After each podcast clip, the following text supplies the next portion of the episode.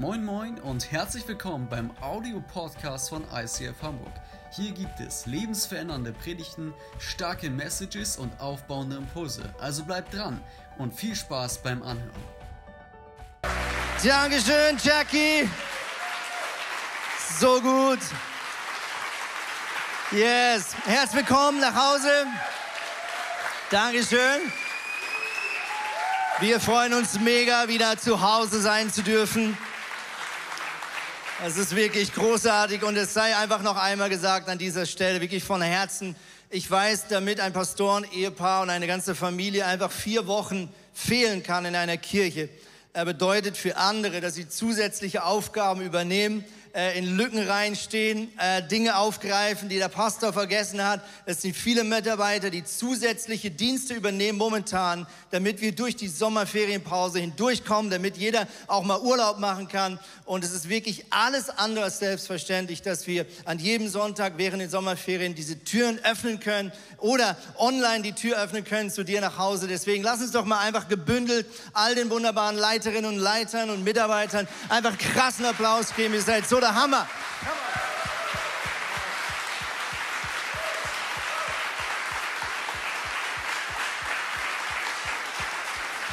So, so gut. Und äh, wir starten heute direkt mit einer neuen Predigtreihe. Chris hat es schon angedeutet. Es geht um die Kraft der Worte oder besser gesagt, Worte haben Kraft. So heißt, glaube ich, die Predigtreihe offiziell. Und ich starte mit einer Frage, die die Bibel uns heute Morgen am 1. August 2021 stellt. Wer ist bereit für eine Frage aus der Bibel? Hier heißt es, wer von euch will Freude am Leben haben? Schreib mal in den Chat Daumen hoch oder hier im Saal Daumen hoch. Wer von euch will Freude im Leben haben? Anyone? Es gibt Leute, die jetzt nicht den Daumen hoch gemacht haben. Mit denen würde ich gerne mal einen Kaffee trinken. Aber faszinierend, ist nicht falsch. Ähm, es geht auch weiter. Zweite Frage, wer hätte gerne ein langes Leben, in dem es ihm gut geht? Oder ihr gut geht? Nochmal Daumen hoch, online oder zum Saal. Lange leben und dabei noch gut? Klingt doch alles super, oder? So, und jetzt kommt die Lösung. Die Bibel ist ja nicht einfach so und stellt eine Frage und lässt sich dann damit allein. Wenn das dein Wunsch ist, dann erlaube deinen Mund keine boshaften Reden. Verbiete deinen Lippen jedes betrügerische Wort. Bumm. Krass, oder? Der Schöpfer des Universums sagt hier durch sein Wort, wenn du dir ein Leben wünschst, an dem du Freude hast, ein langes Leben, in dem es dir gut geht, dann musst du einfach diese eine Sache irgendwie auf die Reihe kriegen. Und zwar, erlaube deinem Mund keine boshaften Rede, verbiete deinen Lippen jedes betrügerische Wort. Und wenn wir die nächsten drei Wochen über dieses Thema reden, dann habe ich wirklich einen starken Wunsch, dass wir als Kirche, als Kleingruppen, als Teams, aber auch wir als Familien, als Ehepaare, als Arbeitnehmer und Arbeitgeber, als Wählende oder Gewählte gemeinsam dieses Thema Worte gemeinsam unter die Lupe nehmen. Und deswegen möchte ich beten, dass Gott jedem von uns heute ganz persönlich sein Wort mit auf den Weg geben darf. Jesus, ich danke dir, du bist das Wort und ich danke dir, dass du heute sprichst, nicht ich, sondern du sollst reden und du sollst hineinsprechen in die, jede einzelne Facette des Lebens, egal ob online oder hier im Saal, Vater. Wir bitten dich jetzt, dass du heute wirklich zu Wort kommen darfst. Amen. Da war mal eine Frau in einem Dorf und diese Frau hatte genau eine schlechte Eigenschaft. Sie war so eine richtige Klatschtante. Ja? Sie hat es nicht sein lassen können, immer wieder nach der Kirche über den Pastor ein bisschen zu tratschen oder über die Frau Tante Gerda in der dritten Reihe oder über die Orgelspielerin oder über sonst irgendjemand, der ihr im Dorf gerade genervt hat. Und ähm, diese Frau hat eines Tages eine Krankheit bekommen. Und sie wurde krank und es war so eine Zeit lang nicht so klar, ähm, wo das äh, Krankheit hinführt. Und wie das oft ist, wenn man dann so im Krankenbett liegt und sich wünscht, dass Gott einen segnet, dann kommen einem manchmal auch Dinge in den Sinn, die vielleicht nicht so gut waren im Leben. Ja, so auch bei dieser Frau. Und sie rief ihren Pfarrer an und sagte, Herr Pfarrer, können Sie mich besuchen? Ich muss äh, etwas mit ihm besprechen. Und der Pfarrer in diesem Dorf fuhr dahin, machte diesen Krankenbesuch und die Frau sagte, lieber Pfarrer, ich muss mich bei Ihnen entschuldigen.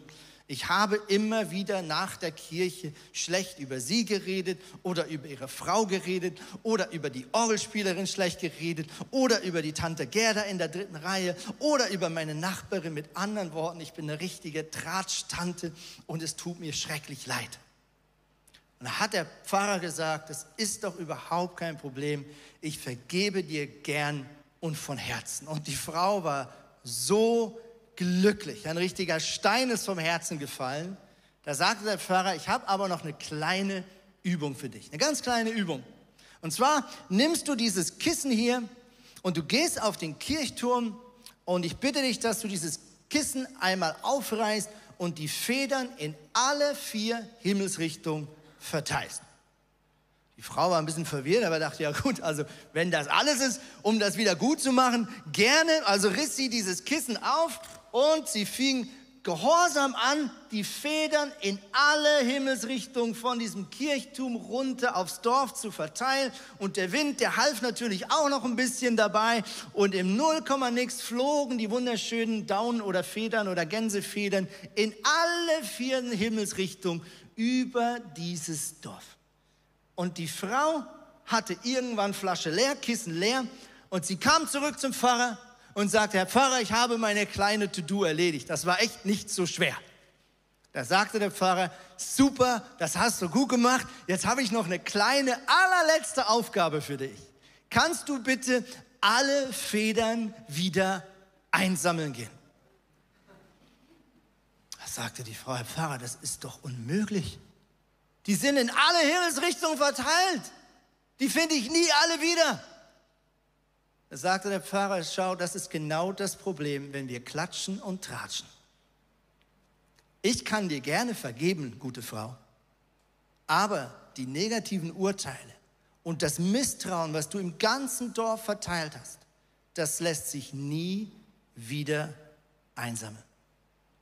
Wenn wir negativ über andere Menschen reden, egal ob in der Familie, in der Nachbarschaft, auf der Arbeit, an der Uni, egal ob online in irgendwelchen Foren oder Kommentarfunktionen, egal ob Instagram oder Facebook oder auch in der Kirche.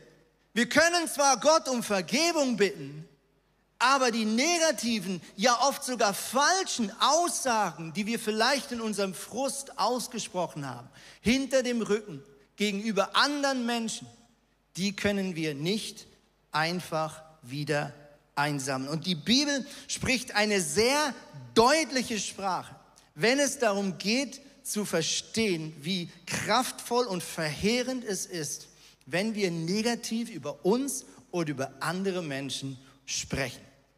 Die Psychologie hat das ein bisschen mal unter die Lupe genommen. Warum reden wir eigentlich negativ über andere? Ja, ich glaube, niemand hier im Saal oder online kann von sich sagen, dass er sich nicht doch manchmal dabei ertappt, dass er vielleicht was sagt über jemanden und danach merkt, eigentlich war das nicht fair. Oder eigentlich war das gar nicht die ganze Wahrheit. Oder ich habe jetzt nur dieses Ereignis erzählt, wo mega doof war, aber die drei anderen Beispiele, wo die Person sich anders verhalten hat, ja, die habe ich jetzt gar nicht einzeln nochmal so konkret erwähnt. Warum haben wir diese Tendenz in uns drin? Erstens, die Psychologie sagt, wir machen gerne uns damit selbst ein bisschen wichtiger. Also wenn du so ein bisschen weißt, was doch der Chef oder die Chefin alles besser machen könnte, dann gibt dir das doch so plötzlich ein Gefühl von ein bisschen mehr im Sattel zu sitzen auf deine Arbeit. Das Zweite ist, um sich selber aufzuwerten, indem man andere abwertet. Also, wenn wir andere schlecht machen in unseren Gedanken oder mit unseren Worten, dann liegt es oft daran, dass wir versuchen, unseren eigenen Wert ein bisschen aufzumöbeln, indem wir die anderen ein bisschen runterdrücken. Und um gleich direkt hier mal ehrlich zu sein, das ist genau eine Baustelle, die ich habe. Okay? Ich ertappe mich oft dabei, wenn ich plötzlich viel in meinen Gedanken oder sogar in Worten negativ über andere Menschen urteile, dann merke ich oft, wenn ich dem auf den Grund gehe, dass ich eigentlich mich selber nicht gut fühle, dass ich mich selbst nicht wohlfühle in meiner Haut, dass ich eigentlich ich mich über mich selber ärgere und weil sich das scheiße anfühlt, drücke ich einfach in meinen Gedanken oder sogar in meinen Worten andere weiter nach unten. Und das bringt uns zum dritten Punkt. Wir reden oft negativ über andere, um von den eigenen Schwächen und Unzulänglichkeiten abzulenken. Die Psychologen haben noch ein bisschen weiter geforscht und haben festgestellt, dass wenn wir tratschen, ja, und schlecht reden, so richtige, so kleine perfide Sachen verbreiten, dass Glückshormone freigesetzt werden. Die gleichen Endorphine, wie wenn wir Pralinen essen oder Schokolade. Ja? Es ist ein Phänomen. Jetzt muss ich sagen, meine Mama hat viele Dinge richtig gemacht. Eine Sache ganz besonders im Nachhinein. Damals als Kind fand ich schlecht. Wir haben kaum Süßes gegessen zu Hause. Bei uns gab es ganz wenig Schokolade, sehr wenig Kekse. Es hat einen Vorteil, wenn ich viel Süßes esse, ist mir ratzfatz schlecht. Ich kann gar nicht einen ganzen Dessert zu Ende essen. Manchmal ein bisschen frustrierend für den einen oder anderen Gastgeber, wenn ich nach der Hälfte das wieder wegstellen muss. Aber ich glaube, mit schlecht reden ist es ein bisschen ähnlich ja, wie mit Schokolade, ja. In dem Moment, wo du es tust, fühlt es sich noch gut an. Aber umso länger du da drin bist, dann wird es schon so komisch. Die Stimmung kippt und das Problem ist, so lecker das war, irgendwo bleibt die Schokolade hängen. Irgendwo bleibt es hängen. Und das ist nicht gut.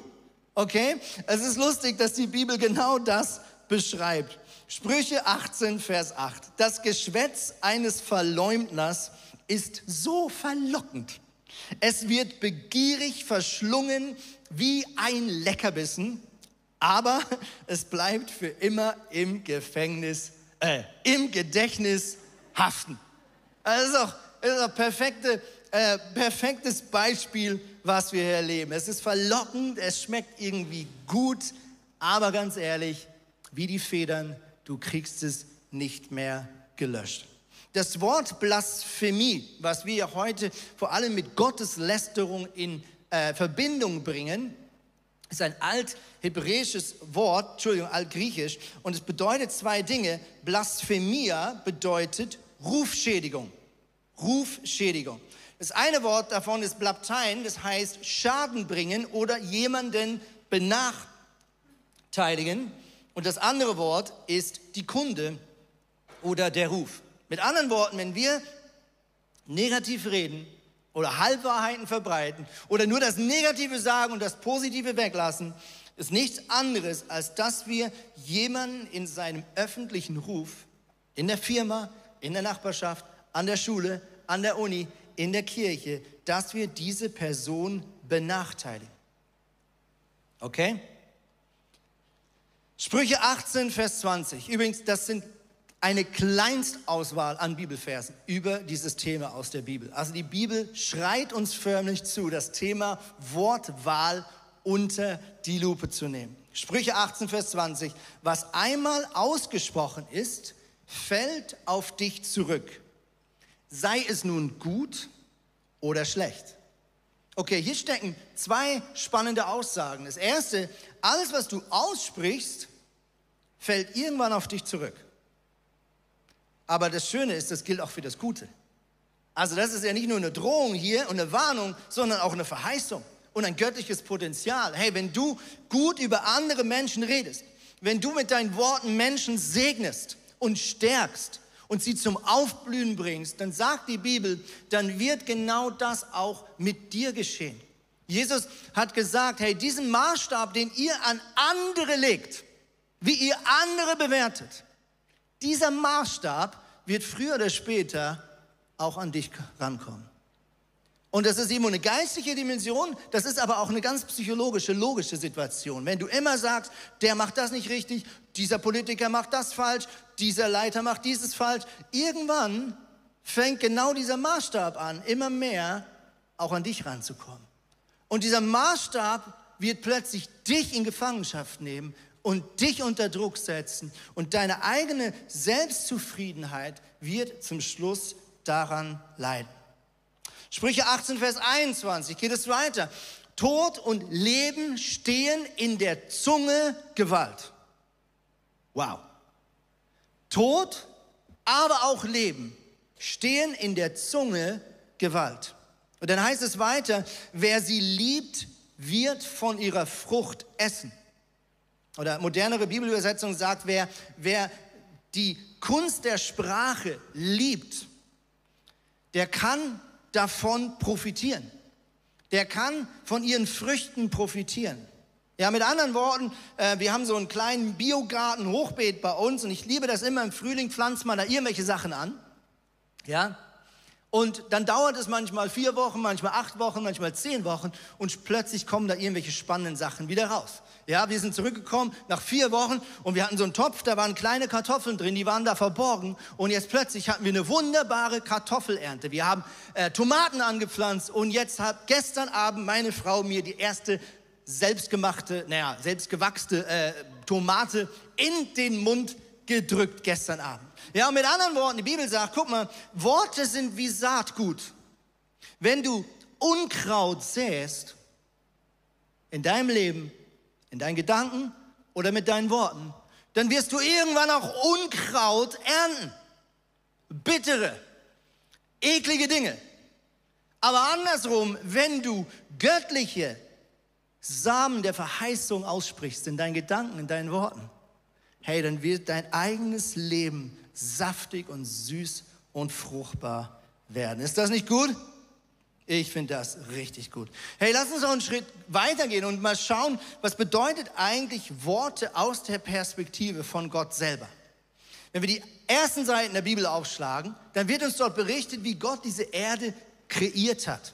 Und was schnell auffällt, ist, dass Gott die allermeisten Dinge nur mit seinem Mund kreiert.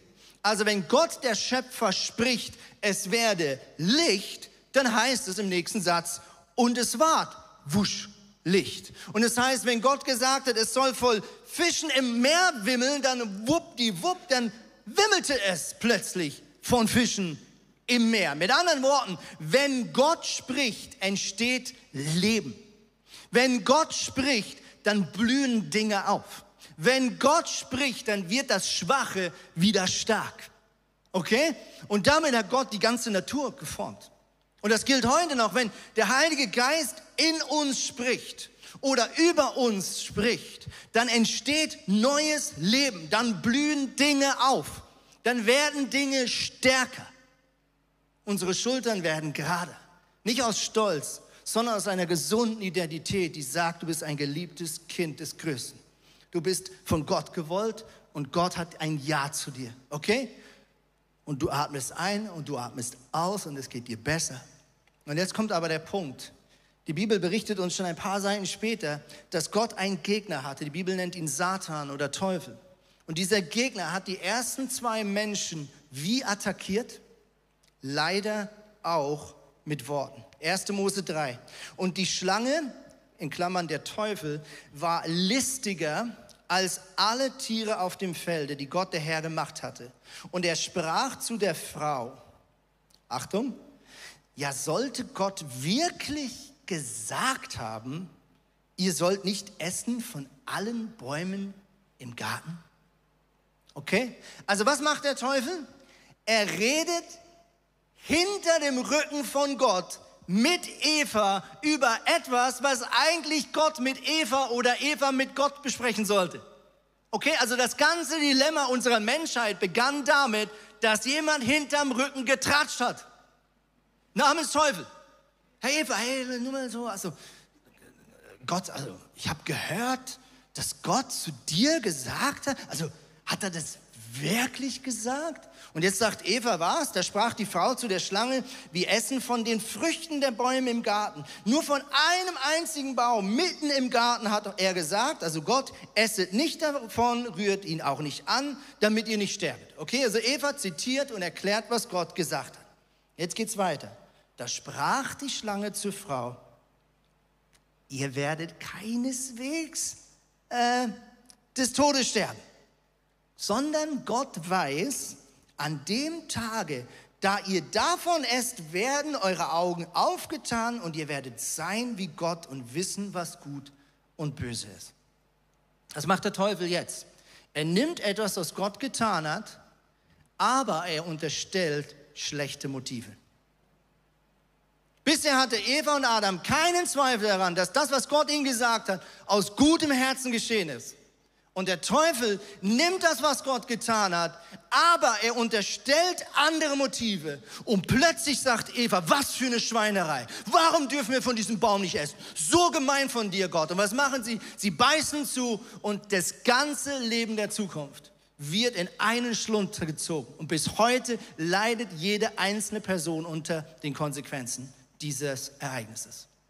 Das ganze Dilemma der Menschheit hat damit begonnen, dass der Feind von Gott und damit auch der Feind von dir schlecht geredet hat. Und wie hat er das gemacht? Er hat etwas genommen, was Gott getan hat, aber er hat schlechte Motive unterstellt. Und plötzlich sieht Eva alles im anderen Licht. Kennst du das? Vielleicht hast du ein gutes Verhältnis zu deinem Vorgesetzten. Bis plötzlich eine Arbeitskollegin oder Arbeitskollege kommt und sagt, ach, schleimt sich nur ein bei dir. Der macht dir nur so viel Komplimente, weil er weiß, dass du sonst zur Konkurrenz gehst. So habe ich es noch nie gesehen. Ja? Und so weiter und so fort. Ich glaube, wir alle könnten jetzt einige Beispiele vielleicht aus unserem eigenen Leben dort einsetzen. Mit anderen Worten, Resümee an dieser Stelle. Klatsch und Tratsch und negatives Reden kommt direkt aus der verdammten Hölle. Ist ein heftiges Wort, aber ist theologisch in diesem Fall korrekt. Klatsch und Tratsch kommt direkt aus der verdammten Hölle. Ist das nicht heftig? Ich finde es heftig. Jakobus, ein Brief im Neuen Testament, lohnt sich zu lesen, schreibt ganz viel über die Kraft der Worte. Wir werden noch einiges die nächsten zwei Wochen anschauen. Aber seine Zunge kann, kann, kann kein Mensch zähmen. Ungebändigt verbreitet sie ihr tödliches Gift. Mit unserer Zunge loben wir Gott, unseren Herrn und Vater, aber mit derselben Zunge verfluchen wir unsere Mitmenschen, die doch nach Gottes Ebenbild geschaffen worden sind. Also, wir sind von zwei Kräften beeinflusst. Und aus diesem Mund hier können zwei verschiedene Kräfte ihr Wesen treiben. Das eine ist Gott der Schöpfer, der Leben kreiert, der Dinge zum Aufblühen bringt. Gott der Wahrheit und der Liebe, der nie eine Lüge über dir verbreiten würde, der immer danach sucht, das Gute in dir zu stärken und dein Leben schöner und heller zu machen. Aber gleichzeitig sind auch Kräfte auf dieser Welt, die Leben zerstören wollen. Das ist der Gegner. Das ist dein ärgster Feind, der nur eins möchte, dass dein Leben und das Leben deiner Mitmenschen kleiner, schwächer, negativer und irgendwann kaputt geht. Und diese zwei Kräfte konkurrieren um diesen Mundausgang. Ist das nicht heftig? Und jetzt kommt der Punkt, was der Jakobus hier sagt. Er sagt, wenn wir negativ über unsere Mitmenschen reden, dann verfluchen wir letztlich Gottes Ebenbild. Wenn du negativ über dich denkst oder wenn du negativ über andere denkst, wenn du negative Dinge über dir aussprichst oder über einen deiner Mitmenschen, dann musst du dir bewusst sein, dass Gott sagt, hey, Moment mal, der sieht so ähnlich aus wie ich. Und ich finde den echt gut. Und ich habe den richtig doll gerne. Hey, das ist, das, ist mein, das ist mein Sohn. Das ist meine Tochter. Ja, ich ganz ehrlich, wenn, wenn wir Zeugnisse kriegen, meine Eltern, also eigentlich sind es ja die Kinder, die die Zeugnisse kriegen, aber ich habe mich schon verraten, weil man, es fühlt sich an, wie wenn wir Zeugnisse kriegen. Und wenn ich nur den Hauch des Verdachts habe, dass ein Lehrer nicht das volle Potenzial meiner Tochter oder meines Sohns kriegt, das nehme ich persönlich. Da würde ich am liebsten anrufen und sagen, sind Sie eigentlich bescheuert, Herr Müller? Da kennen Sie meine Tochter nicht richtig. Und Gott sagt, hey, wenn du, wenn du ein, ein Mensch kritisierst, dann kritisierst du mein Werk, das ich echt gut finde, das ich echt ganz, ganz toll lieb habe, was Teil meiner Familie ist. Okay? Mit anderen Worten, Gott sagt, hey, ich bin so ein bisschen wie der Mafia-Boss. Familie, pass auf. Das nehme ich persönlich. Man merkt, ich war in Italien zwei Wochen. Alles gut. Also, mit anderen Worten, Gott spricht nicht negativ über dich, sondern Gott spricht konstruktiv, auferbauend über dich. Und wer ist der Teufel? Die Bibel nennt ihn was? Den Ankläger. Anklage kommt vom Teufel. nicht von Gott. Auch wenn es manchmal in unserem Kopf sich ganz anders anfühlt. Anklage, destruktive Anklage kommt vom Teufel. Ich möchte mit euch ein Video anschauen an dieser Stelle, ähm, das äh, uns aufzeigt, wie heftig schon im Alten Testament Menschen nur mit Worten das Leben eines anderen Menschen zerstören konnten und wie Menschen manchmal nur aus Eifersucht ihre Worte so verwenden, dass ein anderer Mensch zerstört wird. Hier ist das Beispiel. König Ahab von Samarien besaß einen echt krassen Palast. An seinem Grundstück grenzte ein Weinberg, der einem Mann namens Naboth gehörte. Eines Tages sagte der König zu Naboth, verkauf mir doch dein Weinberg. Ich möchte einen Gemüsegarten anlegen. Mit Karotten, Kartoffeln, Salat und so. Und dein Grundstück, Bro, wäre perfekt dafür geeignet, weil das liegt direkt dem Mann. Doch Naboth antwortete, niemals verkaufe ich dir dieses Grundstück. Das Erbe meiner Vorfahren. der Herr bewahre mich davor. Da zischte Ahab mega sauer ab. Seine Frau Isabel fragte, als er nach Hause kam, Warum bist denn du so schlecht gelaunt? Ahab erklärte es ihr. Und dann wollte ich ihm einen ansehnlichen Betrag bezahlen. Es wäre der ideale Deal gewesen, aber er lehnte stur ab. Da sagte Isabel, bist du der König von Israel? Oder bist du der König von Israel? Gut, dann steh auf, iss was und vergiss den Ärger. Du sollst den Weinberg haben. Nehme die Sache in die Hand. Und dann schmiedete Isabel einen echt heftig fiesen Plan. Sie schrieb im Namen des Königs einige Briefe, verschloss sie mit dem königlichen Siegel und verschickte sie an die Sippenoberhäupter und die einflussreichsten Männer der Stadt. In den Briefen stand, Ruft einen Tag der Buße aus, an dem gefastet werden soll, und versammelt das ganze Volk, weist Naboth einen Platz ganz vorne zu. Sorgt aber dafür, dass zwei bestochene Zeugen in seiner Nähe sitzen. Sie sollen ihn vor aller Augen anschuldigen und rufen, dieser Mann hat Gott und den König gelästert.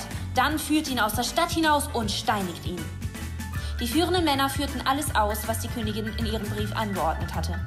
Und so geschah es, wie Isabel es wollte. Naboth wurde gesteinigt. Kaum hatte Isabel die Nachricht erhalten, dass Naboth tot war, sagte sie zu Ahab, der Weinberg gehört dir. Naboth, der ihn dir nicht verkaufen wollte, ist tot. Als Ahab das hörte, ging er sogleich hinaus, um den Weinberg in Besitz zu nehmen. Bist du der König von Israel oder bist du der König von Israel? Ja, Isabel, eine, eine definitiv manipulative äh, Ehepartnerin, äh, zerstört nicht nur das Leben ihres Mannes, sondern zerstört das Leben auch des Nachbarn.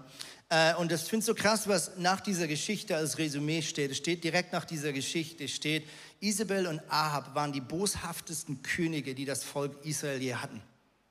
Also du siehst, Gott ist nicht easy, wenn wir mit Worten jemanden benachteiligen, wenn wir über Worte und über negatives Gerede jemanden in unserer Firma, in unserem Umfeld, in der Kirche, in der Nachbarschaft, in der Familie beschmutzen, um vielleicht eigene Vorteile zu bekommen.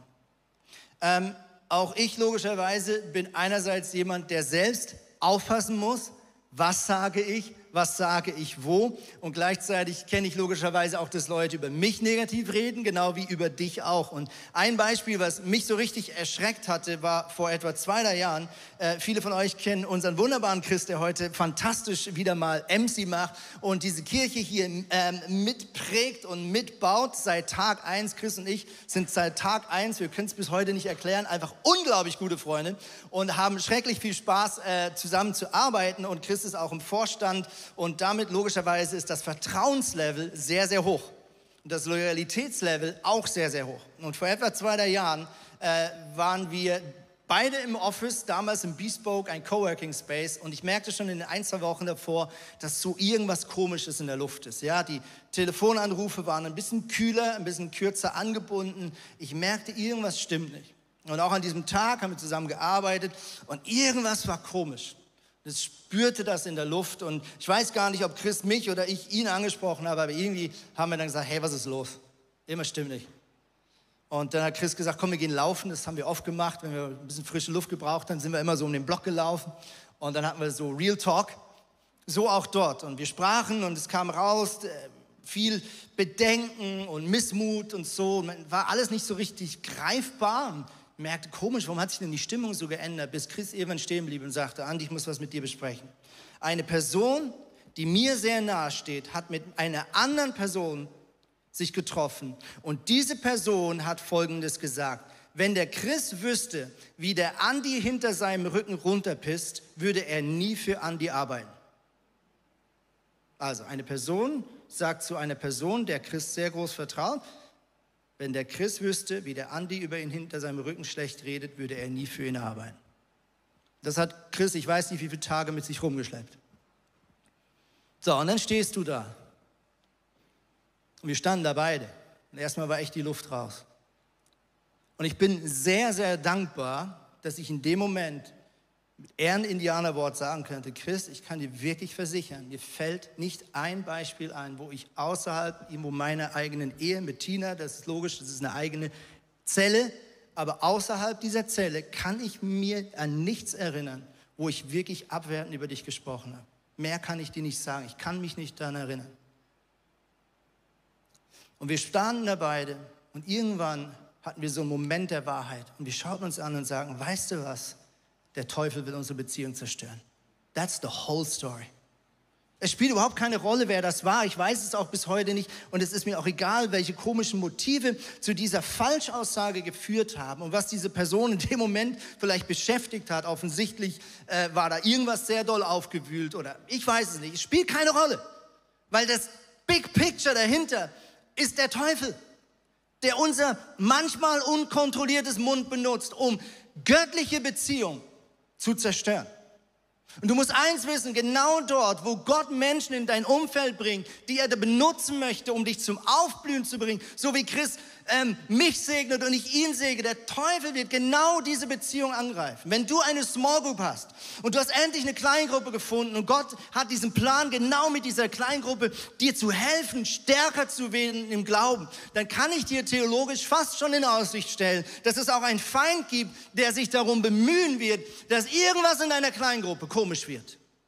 Dass entweder du oder jemand anders diese Small Group verlässt. Und die Hauptstrategie, die er immer hat, ist negatives Gerede. Die Bibel sagt an einer Stelle, er ist wie ein Wolf im Schafspelz. Und was ich damit meine, ist, dass es ein großes Dilemma, gerade in Kirchen ist, dass sich negatives Gerede oft verkleidet in christlicher Sprache. Du, ich mache mir manchmal Sorgen über Schwester XY.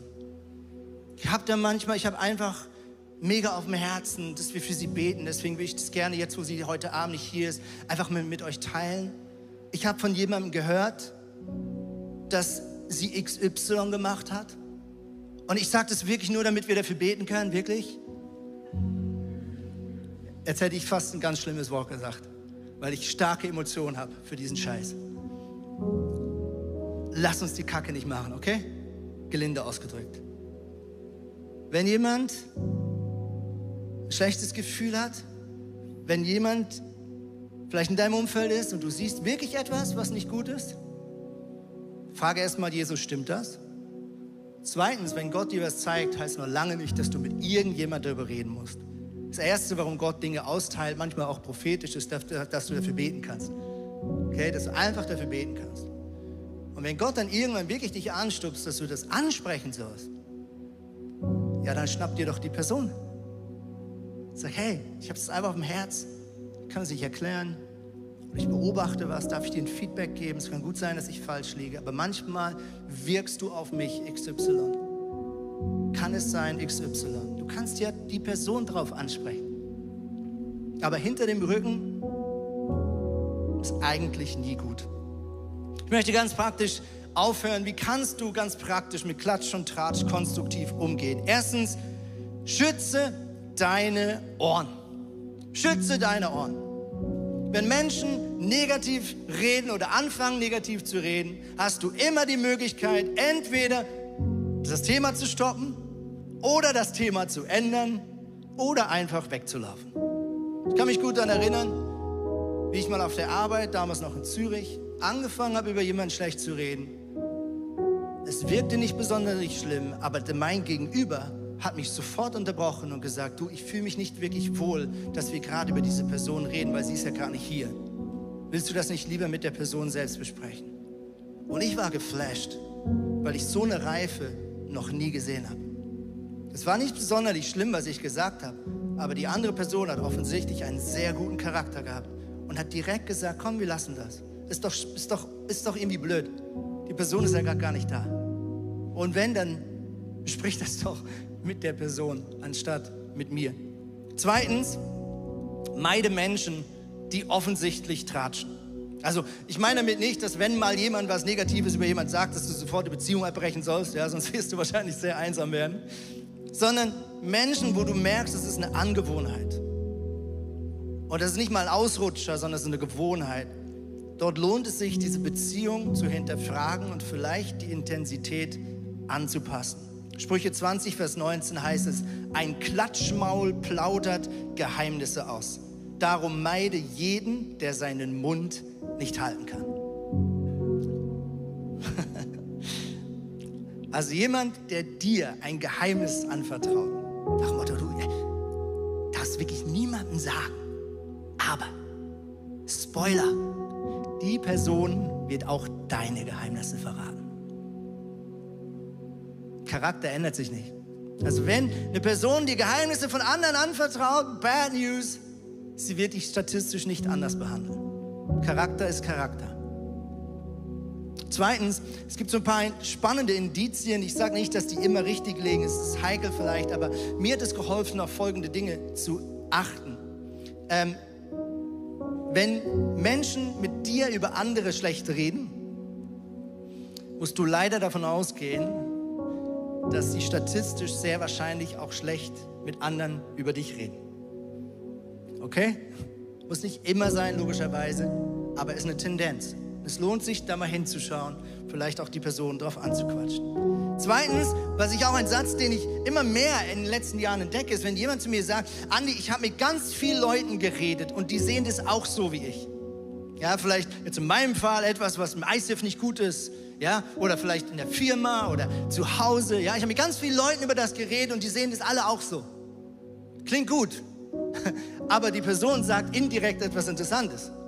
Ja, anstatt mit dir darüber zu sprechen und den Vorschlag dir zu platzieren, hat offensichtlich die Person die Angewohnheit, erstmal mit ganz vielen anderen Leuten darüber zu reden, was nicht gut ist. In deiner Firma, ja, auf der Arbeit oder in diesem Fall in der Kirche. Und ich habe das selber früher manchmal gemacht und gemerkt, das ist eigentlich die falsche Reihenfolge. Wenn ich einen Vorschlag habe, was man besser machen kann in der Kirche, in der Firma, in der Erziehung, in meiner Ehe, es gibt immer eine Person, die dafür verantwortlich ist, die du darauf ansprechen kannst. Ja? Oder noch was. Ich habe von ganz vielen Leuten gehört, dass A oder B oder C. Ich habe von ganz, wie, wie, wie hast du das gehört? Seid ihr da einfach so blub drauf gekommen? Ja, auch da wieder merkst du, das ist auch ein gutes Indiz, mal selber sich und vielleicht unter die Lupe zu nehmen. Ich rede hier auch zu mir, verstehe mich nicht falsch. Und vielleicht zu merken, hey, habe ich hier eine falsche Reihenfolge? Sollte ich vielleicht nicht erst mit anderen Leuten darüber reden, sondern erstmal mit der Person, die dafür verantwortlich ist. Drittens, reinige dein Herz. Lukas 6, da sagt Jesus folgendes, denn wovon das Herz voll ist, davon redet der Mund. Denn wovon das Herz voll ist, davon redet der Mund. Mit anderen Worten, welche Emotionen in dir so richtig vollgepumpt lodern, das kommt irgendwann irgendwo raus. Okay? Und wenn du ganz viel Ärger angesammelt hast, dann kannst du dir noch so vornehmen, nicht schlecht zu reden. Wenn du nicht irgendwo hingehst mit diesem Ärger, dann wird irgendwann der Druck so groß sein, dass es dir genau am dümmsten Ort rausrutscht. Und ich kenne das total. Wenn ich emotional bin, wenn ich aufgewühlt bin, ich muss mich mega beherrschen, denn ich plötzlich an meinem Esstisch mit meinen zwei Kindern darüber zu reden.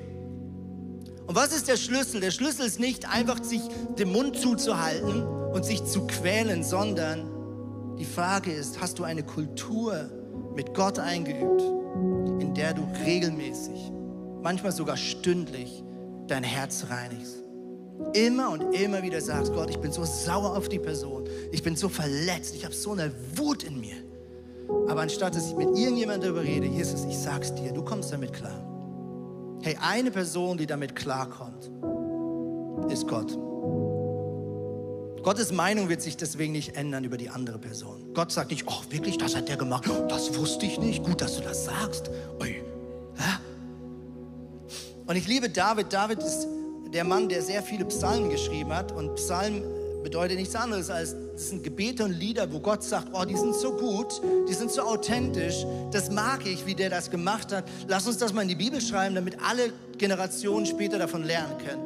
Und für die, die die Psalmen kennen, wir zitieren ja meistens so die Psalmen, die so konstruktiv sind. Ja?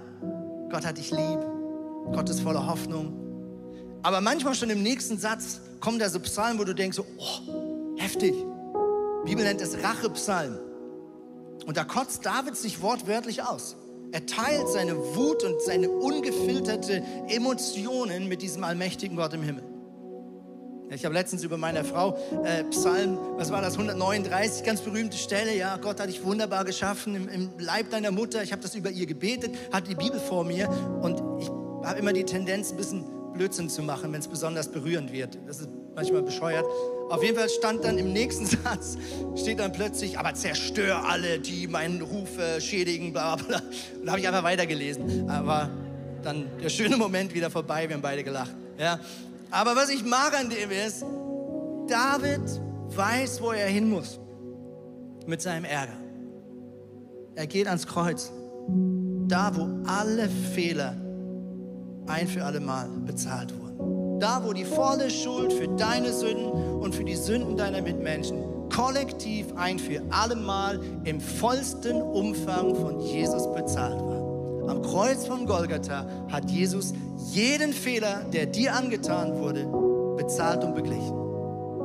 Dort an diesem Kreuz kannst du Gott deinen Frust sagen, kannst du Gott deine Wut sagen. Und wenn du das einübst, wirst du merken, dass Klatsch und Tratsch keine Quelle mehr hat in deinem Leben. Der Druck ist weg und die Versuchung ist weg. Warum? Weil da nichts mehr ist, was raus muss. Verstehst du? Gott kann nur füllen, was leer ist. So oft sagen wir, oh Gott, gib mir Liebe. Und Gott sagt, ja, dann mach Platz. Dann gib mir deine Scheiße. Erst muss ich aufräumen und sauber machen. Und dann kann ich wunderbare göttliche Dinge in dich hineinlegen. Vielleicht ist heute Morgen so ein Moment, wo du im nächsten Lied sagst, Gott, ich gebe dir jetzt meinen Frust. Ja, vielleicht hast du die ganze Predigt an jemanden gedacht und gesagt, ich bin aber so sauer, das kann ich nicht vergeben. Hey, ich möchte dir sagen, es gibt nichts, was Gott nicht vergeben kann in deinem Leben. Und ich weiß, das ist eine krasse Aussage, weil es gibt harte und krasse Fehler, die manchmal Menschen in unserem Leben getan haben. Aber wir haben schon so oft erlebt, dass Leute hier plötzlich weinen, weil Gott sie bevollmächtigt, endlich vergeben zu können. Wir haben das Gebetsteam jetzt draußen, wir haben das Gebetsteam auch online. Du kannst jetzt dort anrufen oder dich einwählen oder Zoom oder einfach aus dem Saal hinauslaufen, so analogmäßig. Und im nächsten Song bitte ich dich einfach, dass du diesen Moment nimmst, in der Gegenwart von Gott diese Predigt selbst zu Ende zu schreiben. Weil wichtig ist das, was Gott jetzt tun möchte. Und meistens ist das eine konkrete Sache die er jetzt rauspickt und sagt, darüber reden wir jetzt zusammen. Jesus, ich danke dir, dass du hier bist und ich bitte dich, dass du jetzt wirkst, zu Hause, auch hier im Saal. Und dass du das tun darfst und tun wirst, was du jetzt vorbereitet hast. Und das ist immer gut und konstruktiv und auferbauend. In deinem Namen, Jesus. Amen.